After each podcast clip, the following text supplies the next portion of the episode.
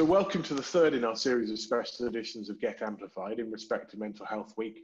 Uh, these are five minute snippets on a variety of hopefully useful topics.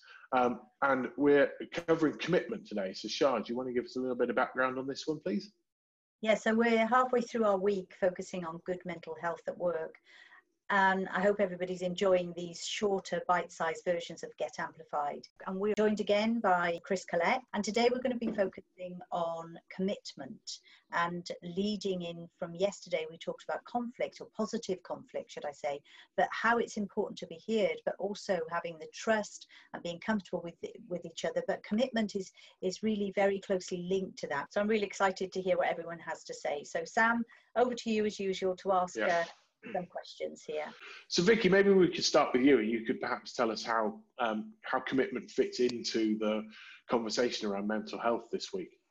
So, I think I'd like to start by answering that about what commitment is and what it means to us in the work we do around the five behaviours. So, when when we work with clients, commitment is very often related to two pieces. One is conflict, as we talked about yesterday. And how often have we said, well, we have to make them think it's their idea, and if, if it's their idea, then they'll they'll buy into it. So we say you have to weigh in to buy in. So it goes back to what we said yesterday: is people are definitely more committed if they feel like they've been heard. So not just they've voiced their opinions, but their opinions and their thoughts and ideas have been taken into account. We all want to feel like we're contributing to to to our work and to our team. So so that's the first bit but but more importantly and how it relates to mental health i think is on the clarity side of it. So commitment with clarity working with many clients we see that clarity causes so many of us to be anxious because we're not clear about what's expected of us and and not having that understanding of what's expected of us having that ambiguity can really hold us back and cause tremendous worry.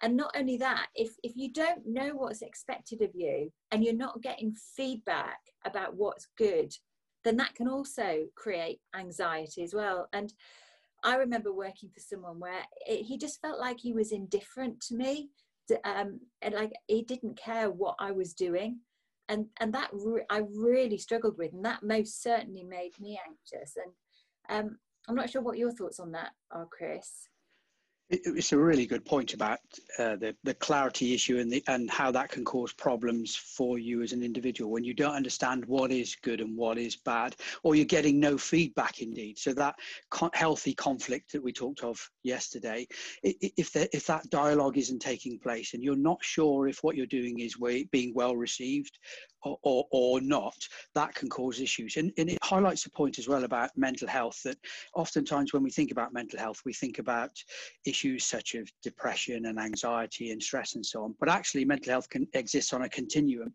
And at one end of the continuum, it's the little things like a lack of sleep or that little bit of worry or those frustrations that you take home at night that can affect how you feel and how you therefore operate at work.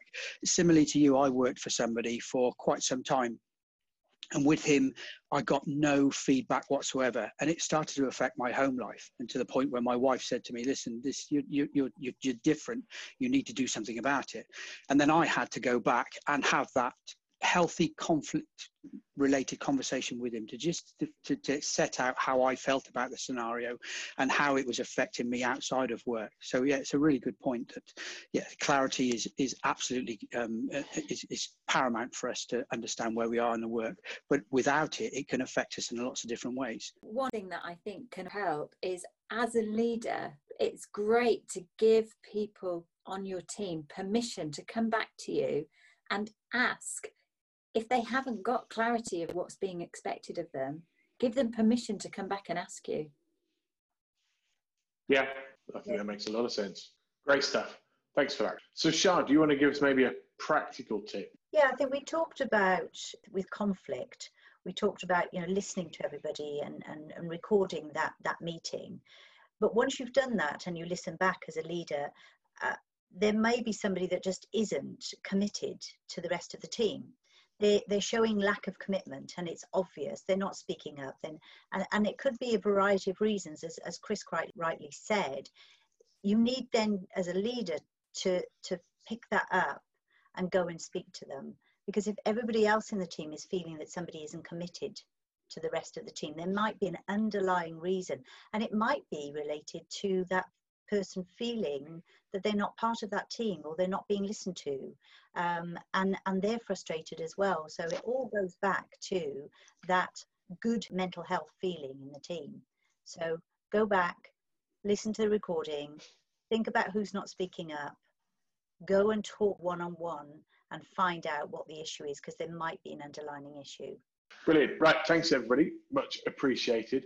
Thank you for listening. I hope you found today's snippet on commitment useful, and we'll be back tomorrow when we'll be covering accountability.